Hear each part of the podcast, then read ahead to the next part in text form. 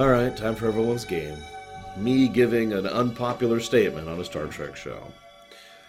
When I first saw this episode back in the day, I didn't like this episode. Like, at all, really. In fact, it irritated me to the point where when it would come up on reruns, I usually wouldn't watch it. It certainly wasn't part of the VHS cycle. It wasn't until years later that I actually rewatched it that I figured out the specifics of why I didn't like the episode, of which there are three points. Don't worry, I plan on discussing all three, as well as you know, started to actually appreciate the episode for being a good episode. And I know what you're saying. Well, why is that a controversial topic? Well, I looked up five separate ranking sites for TNG episodes right before doing this. All five of them had Darmok way up towards the top, usually at like number six or five on the list there as far as best episodes of TNG. And CinemaFang, I'm pretty sure that's the name of the, the magazine. I don't actually have that magazine anymore. Uh, had done a poll among Star Trek fans where they could write in and say, "This is my favorite Star Trek TNG episode." Right around season seven, when was when season seven was wrapping up, and Darmok also became one of the top ones there. And usually, when I bring this episode up, it's it's with praise. People are like, "Oh my God, yes, Darmok is the greatest." So I felt kind of weird for not liking it. Now, Lord knows there are plenty of times where I like something that other people don't, and where I don't like something that other people do. That's just life, and I've slowly become to ex- accept that when it happens. But it usually tends to be the exception, especially when it comes to geek culture. So I decided, as I mentioned, to give this episode a review, and I was like, oh. So going back through this time, I have to admit, since this is actually technically the second time I've had to reanalyze this episode, I was very curious exactly how this one was going to turn out for me. Now, before I talk about the episode proper, I want to mention a couple of things. This episode was a high concept episode, you know, the communication thing, which I'll talk about first. But before I get into that, this episode had been on the back burner for years, almost two years actually, while uh, it, someone in staff, Rick Berman, excuse me, oh, something really awful and horrible stuck in my chest there, had just said he hated it. He absolutely despised the concept and he didn't want anything to do with it. Go ahead and insert your own Rick Berman joke here. They're all good. But either way, they just kept pushing this and pushing this, and finally they're like, all right, fine. Berman go, went ahead and gave the green light because in season five, well, I kind of referenced this earlier, but when season five happened, Braga and Ter- Taylor, uh, Brannon Braga and Jeri Taylor, both were basically scrambling for scripts. They needed they needed 26 scripts for the season, and they didn't have them when the season started, so they were a lot more open to accepting scripts they otherwise wouldn't. Which might be another reason why season season five tends to have such quality scripts in it, but I digress. Regardless, he uh, Piller handed this off to Joe Menosky, who I've given plenty of praise before, even though I also despise some aspects of his writing. But where he is good is pushing ideas and pu- uh, stretching out the envelope, trying to do things that other people generally won't do when it comes to writing, especially on Star Trek. And I think that he was a good pick for this kind of a script. We also got Paul Winfield to play Dathon, and Paul Winfield is awesome. And in addition to this, we have uh, Winrich Kolbe and David Rush. Or oh shoot, is it David Rush? I'm sorry. Let me look that up really quick. I don't want to say the wrong name here. Marvin, sorry, Marvin Rush. My apologies. Who was the director of photography, and Colby, who was the director. Both of them did some excellent work with regards to this episode. In fact, one of my favorite bits is the scene at the campfire. That's on a soundstage which is funny because they actually did do a, a, location shoot at Bronson Canyon in order to film some of this, but that bit was done on a soundstage with very careful and specific usage of lighting and timing and, and you know preset macros and all that sort of things. It was really good stuff. But I've been dancing around it enough. We we can, basically cannot talk about this, this episode without talking about the concept. So let's talk about the concept in a vacuum first. The universal, universal translator is working like working just fine actually. The problem is it doesn't have enough context to properly di- divest what they're saying into something that we would understand. But you'll notice they are speaking for all intents and purposes english. The universal translator is succeeding at its job it's just that it is only succeeding in translating the literal translation it's kind of the google translate problem you can dump chinese or Korean or Hebrew or Russian or whatever into you know that, and it'll come out as English. It might not be particularly understandable, but it will come out as English, right? So I've, I find that concept fascinating. If anything, I wish this had happened more. Uh, usually, when the universal translator fails in Star Trek, what we hear is because they're all Murlocs or whatever. Instead, here we hear, you know, something completely logically translatable. It's just completely ununderstandable. I like that. I really enjoy that concept. I just wanted to start there because it's a fascinating idea, and it removes from the episode and from the tool of the uh, of the the crew the single most fundamental tool that exists for any sentient sapient being, indeed any intelligent creature, communication. Here's the catch. Before I go any further, even right at the beginning, you can kind of get a hint of what they're talking about on the other bridge because of their body language and their tone. See, I say the word communication very specifically, but communication is not just verbal. If if I were to flatten out my tone and just say every single word with a total lack of inflection and no vis- no no physical movements whatsoever, this would be the equivalent of verbal communication and nothing else, right? But that's not how we communicate. Hell, that's not even how beasts communicate. We have other things we do. We have other ways in which we can get across the ideas we want to. Uh, with our tone, with our pacing, with our word choice, with our body language, with our facial language, with, with everything we do, we communicate. The study of this has been a, a topic of great interest to me since I was a kid. And indeed, as I've told several stories before, I've actually had multiple instances in my life where I've had, I've had to communicate with someone who either didn't speak at all, didn't speak or hear at all, who was both dumb and deaf, or someone who was of a completely different language to me who knew no, not a lick of English, and I didn't know a lick of whatever they spoke, right? This is a truly fascinating topic to me because it has to do with social interaction, which is another fascinating topic to me and one of my most interesting subjects. So you can imagine why this episode kind of irritated me, even as a kid, because they treat it as if the only possible method of communication is verbal. It is thus frustrating where a huge chunk of the episode is spent completely ignoring every attempt at communication other than the verbal.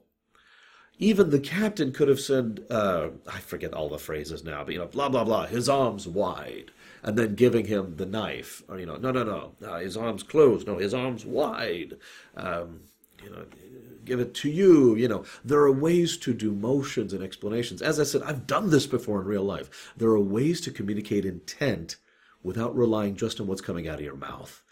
There's a good scene where there's actually very, very little dialogue between uh, Dathon and Picard. And the two of them are just there and it's the first scene of communication between the two where he successfully communicates his arms wide being the things that actually this means i am giving this to you or i am offering this to you right? This is something that you should accept. Make sense? Because it can actually apply both ways. Both i am accepting and i am giving so picard finally comprehends this as he takes the, the torch it's like ah thank you thank you it's a good scene but if anything i wish they did more with it I would have absolutely loved it if we had Paul Winfield, who's an excellent actor, and Patrick Stewart, who's an excellent actor, do several minutes of a scene where there is no dialogue. Or if there is, there's only uh, representative dialogue. In trying to communicate solely based on movement, action, and words. It's obvious there's no real hostility here. This is not a dangerous environment other than the beast. That is established very early on he is not a threat. So that's not a. In other words, the most obvious and adamant hurdle between communicating with a totally alien creature, whether it be from another race or of your own, is already been solved. It's not a threat because that's always point one when it comes to uh, contacting the unknown. Is this a threat or not? So it's not a threat. Remove that obstacle. Now we can establish trying to interact and coordinate. Picard eventually. Now, see, you're probably saying, Laura, you're being too harsh on this episode.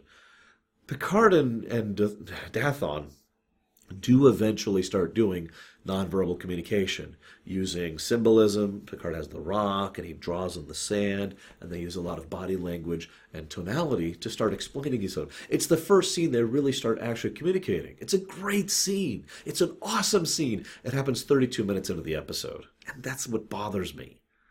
It takes so long for this tra- for Picard, one of the most amazing diplomats in the history of ever, to pick up on the idea of communicating with something other than words. It's almost embarrassing when both he and Riker, and I'm, as I mentioned before, Riker has already established his ability to talk through diplomatic situations in previous episodes, but both he and Riker are just, here's what we should do. Let's just have a normal communication with you without any attempt at anything. Now, before I move any further, I do have to mention the idea of the alien language, which is the way that is described to us is that they speak entirely in metaphor. This is a fascinating concept, I'll admit. It's a functionally alien one. I I wanted to use a specific example here. See, here's the thing. We in real life use figures of speech so overwhelmingly common that if someone understood English but out, without context, a lot of what we say on an everyday basis would be virtually gibberish. Now, I want to apply this specifically to a military scenario because that's a military ship with weapons and doom, and of course it can match the Enterprise because of course it can. I'll get to that later. But, anyways, it's a military ship, right? So he has to be able to give orders like go forward or attack or warp to this system, right? How do you give such orders with metaphor? Well, that's if we presume we can slot in a specific pronoun in place of another one when it comes to metaphorical speech. Let me give you two examples right off the top of my head of military orders that have been said that are figures of speech. Don't fire until you see the whites of their eyes. Now, you could argue that that was meant to be a literal thing, but that has been used since then as a metaphorical statement. In fact, that's been used in fiction as well, for a state where you are fighting a ship or a tank and literally could not see the whites of their eyes because it wasn't intended to be literal. It's me. What it means is wait until they're close, then fire. That's what the intent is of that. That's the point of a figure of speech. See, literal communication is one of those strange things, especially when it comes to English. English has an absolutely inordinately gargantuan vocabulary specifically because it borrows from so many other languages, but also because English, and this is the one good thing about English, English has a word for basically everything. Every layer of nuance and subtlety with regards to a specific thing has a different word for explaining that. Now, whether that's a good or a bad thing is up to other people. I only bring that up because I myself had been studying English uh, extensively over the last couple of years in my efforts to design my own language, and I, I, have uncovered how surprisingly interesting English is. I've always just assumed English is a dumb language, but actually studying it, I, I no longer agree with that opinion. However, English is still a very difficult language because, again, most people don't use English literally. Or if someone was to say, for example, I want you to. Uh, See, of course, now I can't think of any examples. There are so many metaphors. I've actually already used metaphors in this very rumination. A lot of what we say is not literal, is what I'm trying to say. I, I actually tried to look up a list of examples. All of the lists I found were crap. it was all metaphors that I haven't heard used in like 15 years. It's like, come on, guys, there's got to be a modern list, right? Uh, but I bet if you sat and thought about it, please forgive me for not having a proper list ready. If you sat and thought about it, you could think of dozens, if not hundreds, of metaphors that you have used probably today, if not within the last day or two. Because that's how we function as a society. That's how we have functioned going back, at the very least, to the BC era. One of the things I've always found most fascinating about studying history is studying the figures of speech of older cultures. You know, the the 10 pieces of silver thing is probably one of my favorites right off the top of my head. Anyways, I bring all this up because the idea of a language that that basically shifts the balance to almost totally be on the metaphor thing does make a degree of sense. Uh, Tavan, his his his sails unfurled. Romulus, you know, something like that could be a simple command to take us sails unfurled, which means to go as full speed as possible, maximum warp to Romulus, for example, something like that. Now, this doesn't apply linearly to all situations. In fact, to be completely blunt, based on my own recent studies on language that I just referenced, I don't think this could work if it was a completely verbal language. But it isn't even ignoring things that we don't know about, you know, any kind of additional organ or or maybe there's olfactory aspects to it, or maybe there's a bit of psychic side of it. There are there are things that we cannot know and are not mentioned in the episode that might be a part of their language. But what we do know as a part of a language, which is demonstrated, is tone and body language. In fact, body language is a huge aspect and how they react. one of my favorite parts is in, as they're talking, as Picard is talking to them, in the background, when they realize he's saying that Dathon is dead, they pull out their knife, hold it here, and then do this thing. There's a lot of gesturing, almost a ritualistic gesturing, in the way they communicate. Another nice t- touch of this is when the captain is sitting down, he takes off bits of his uniform and lays them in a very specific order around his, his camp. Now, my first thought was that was a literal thing, something that was designed to help keep up a barrier or whatever of the beast. And yet, as we see, it appears to have no practical use. It was a ritualistic use. It was something that he was doing as some kind of method of being or communicating, right? Now, I know what you're saying, communicating to whom? Well, that's my point. If it is so normal for them to do as their method of communicating, they would probably do so without really meaning to. This is also interesting enough. They show us this uh, book, this this, uh, this journal or whatever that he's reading through, or maybe it's not a journal. Maybe it's actually a novel, or maybe it's something we have no idea. It could be an art book for all we know. But that also implies that they have a significant uh, written component to their language as well, one way or the other, whether it's purely visual or if it's a literal, uh, you know, literary narrative. We don't actually know. But my point being, to me, I find that it is within the realm of reason that these people are capable of functioning at a societal level, effectively using metaphor as 90% of their communication. I do. And I know that's kind of a weird uh, comment to make, but that is an opinion I only have now. I have actually never had that opinion before. Only now, after having studied both English and Greek and Japanese are the three languages I've been looking into, as well as studying you know, human communication and psychology and the nature of social interactions for the better part of my life, have I finally reached this point where I could say, yeah, I could see that. Now, it might not be the most efficient method. It might not be the most capable. For example, if they have to do some very specific maneuver in the middle of a battle, they might not be able to communicate that properly and they might fail at that. You know, Shaka when the walls fell, right? But that doesn't mean they can't function at all. It doesn't mean they aren't in, they are incapable of designing or producing or coding. Now, this is of course just my opinion. And you'll notice I haven't even started talking about the episode yet because I can't. I have to establish this point because this is the premise.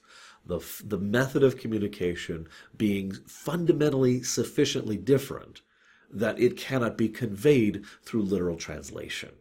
And I do admittedly find this concept fascinating. I even like the metaphors that they use. Um, for example, Troi uses the example. Uh, what was it? Oh God, what's her freaking name? Romeo, Juliet. Juliet under the moonlight. Well, what does that mean exactly? I know that sounds like a strange thing, but as I mentioned earlier with the uh, Temba his arms wide thing, that can mean both giving and receiving based on context, right? Juliet under the moonlight could then also mean multiple things based on context. And you can kind of see the idea of how this metaphor layer could be taken to basically as another layer. Let me let me use, let me use another example. Let me use another example. If I say, "Oh, excuse me," well, that means that I am apologizing for you for having gotten in your way in some manner, and I'm I'm trying to make recompense for it verbally. If I say, "Excuse me," well, that's kind of insulted. Like you've done something that I just don't approve of, and I'm calling attention to that. If I say, excuse me, that means I'm being rude and I don't give a crap about you, and I'm, I'm making sure that you know that I don't give a crap about you. If I say, excuse me, with kind of like a comedic tone in my voice, well, then you get my point, don't you? The words excuse me are my favorite to use as this example. I know I've used them before because they can mean so many different things based on context and tone. Thus, we could see how the metaphors could be used in a similar manner. Because again, excuse me isn't actually quite of a literal sentence in its own right. In fact, if you take it as a literal statement, what it means is effectively a command, and that may or may not apply literally depending on the circumstances, right? So Juliet under the moonlight could mean, uh, God, it can mean a lot of different things. I actually don't like that example if I'm being completely honest, but you know, under circumstances, it could be taken to mean multiple things. Um, childlike love, uh, foolish lust. It could mean uh, a woman in waiting, for example, or, or even a person. Let's, let's remove gender from this. It could mean a person in waiting for their love. You know, ah, Juliet under the moonlight. You know, waiting patient. Like so, for example, let's say I'm sitting there and I got some roses and I'm waiting for my date, and someone walks up and says, "Hey," and I say, "Hey, Juliet under the moonlight," and they're like, "Ah, yeah." You can see how this metaphor can then take multiple different meanings based on context. Now, if I'm being 100% honest, the episode doesn't do enough to establish that. And I don't really blame the episode because that would be a, a, task. It would be very difficult from a writer's perspective to sit down and try to demonstrate multiple metaphors repeatedly in different contexts. The only one they really do is Temba his arms wide. Otherwise, most of the metaphors apply pretty much universally. Uh, Shaka when the walls fell being a statement for failure or, or, or mistake or otherwise something going wrong. Um, Darmok and Jalad at Tanagra, meaning two people unifying against a common foe. Um, Darmok on the ocean, him being alone, Jalad on the ocean, him being alone, Darmok and Jalad on the ocean, them leaving as friends, you know, having now reached unified purpose, etc., etc. Most of these apply in only one manner. I'm not going to hold that against the episode, though. Not when I already have other things to hold against the episode, which I suppose I should bring up the next thing that bothers me about this episode, just really quick. See, the next thing that bothers me about this episode is. Uh, I mentioned three things. The first is the lack of, of understanding of communication up until the 32 minute mark. The second thing is technobabble. Let's go ahead and just discuss this for a moment. I know this is a weird place to discuss this, but I've been kind of watching for what I feel is the best time to discuss this, and this is my opinion of what it is. I have actually been pointing out in previous episodes, notably back in season two and season three, at a time when te- technical st- statements were being made, but were definitively not technobabble. In fact, most of their statements made linear, logical sense in the way they were saying it.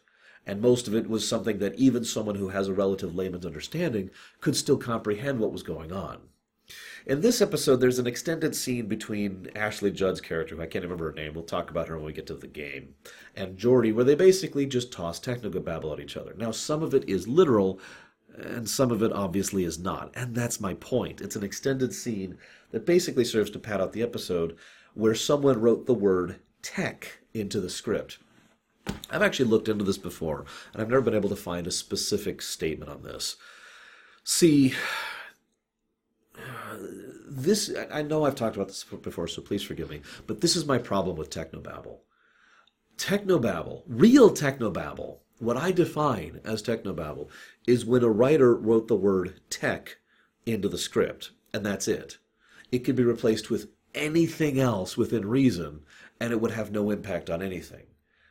So I need to, to you know, bounce the main particle beam off the main deflector dish. You know, that whole thing, right? it doesn't have any meaning or purpose. In other words, the writer didn't think about it. They didn't think about the technology involved, even at the most basic level. They just thought, uh, we, okay, we need to make this shield work, so tech. And that's all. Now, in my opinion, that is not good writing. That's just my opinion, but I hold that opinion very firmly. You can eject that from the script, and the only thing that will be lost is time. I also have to admit, I tend to be against what I usually refer to as lazy writing. And in this case, I do believe this applies. Rather than sitting down and thinking of a way that this could apply, of actually consulting the tech advisor, which they have on Star Trek TNG at this point in time, or you know someone else, they could have just you know, they could have done their work and tried to come up with a better reason to explain it. Now, this is Joe Menosky. And the biggest thing I've always been angry about Joe Menosky's writing and disliked about his writing is the fact that he doesn't give a crap about that sort of thing. He doesn't care about continuity at all, and he doesn't care about tech or trying to make it logical. The most infamous example being the one way back in, uh, I believe it, no, it's not Renaissance Man. It's the episode with Leonardo da Vinci, the program being going down to the, ba- pro, the, the, the planet Joe in that episode said, Who cares how he gets down there? Make up a tech answer and then get to it. It was everyone else in the writing staff that said, No, we have to have a reason for it. We have to come up with an explanation for it. That right there says all you need to know about Joe approach to this kind of thing. So it is thus logical that in this episode he would just write tech in the script. Now, I mentioned I tried to look this up and I didn't finish that sentence. What I meant by that is I tried to figure out when that process started. Because I have heard rumors, although never substantiated, that once upon a time, when a writer would write tech, it would be for an entire section of a script. In other words, the, the basic premise would be written, and then the writer would basically write in the column, What I need here is something to explain why the Enterprise can't push the asteroid. And then there would be a big tech there, and they would hand it off to the technical advisor, who would then say, Oh, okay, well, just do this and this and this. And he would come up with an actual scientific reason for it, which he would then write in. Now, again, that's rumor. I was never able to substantiate that. But somewhere along the line, it became technobabble, where it was they just write tech into the script as shorthand for nonsense. It's effectively magic at that point because it just does whatever it needs to. And this would reach egregious levels in later Enterprise and Voyager. Eh, that's not true. Middle Voyager, later Enterprise, where sometimes it would be tech. Oh God, something's wrong. What's wrong? Tech.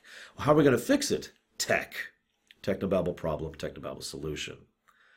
Now, you might think this is a weird time to talk about this, but again, this episode does that, as I've already pointed out. And, well, that's this era of Star Trek, isn't it? Because as much as I praise season five, and I do, uh, at least by memory, because I'm obviously only two episodes in right now, this is the beginning of that kind of.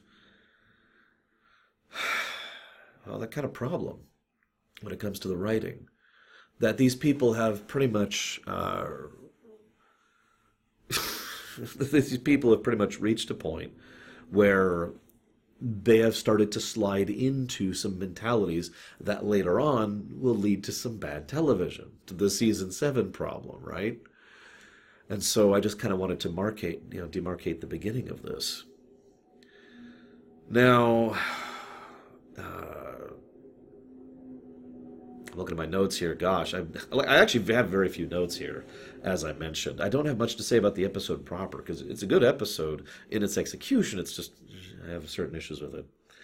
Um, I do like the choice of Gilgamesh. I like the idea of using Gilgamesh as the, you know, the, the thing that he, they decide to use as the story that Picard tells him. It's funny that Patrick Stewart ends up saying, "I'm not a good storyteller." Anyways, but he tells the tale of Gilgamesh and Enkidu in a very abbreviated format, of course. And it's funny. I almost wish he had said it in a more truncated format than he does. I don't mean literally making it shorter, I mean taking out words. Gilgamesh and Enkidu at arms. Gilgamesh and Enkidu in arms, brethren. Gilgamesh and Enkidu charge forth into combat. You know, charge forth to uh, I don't know the place.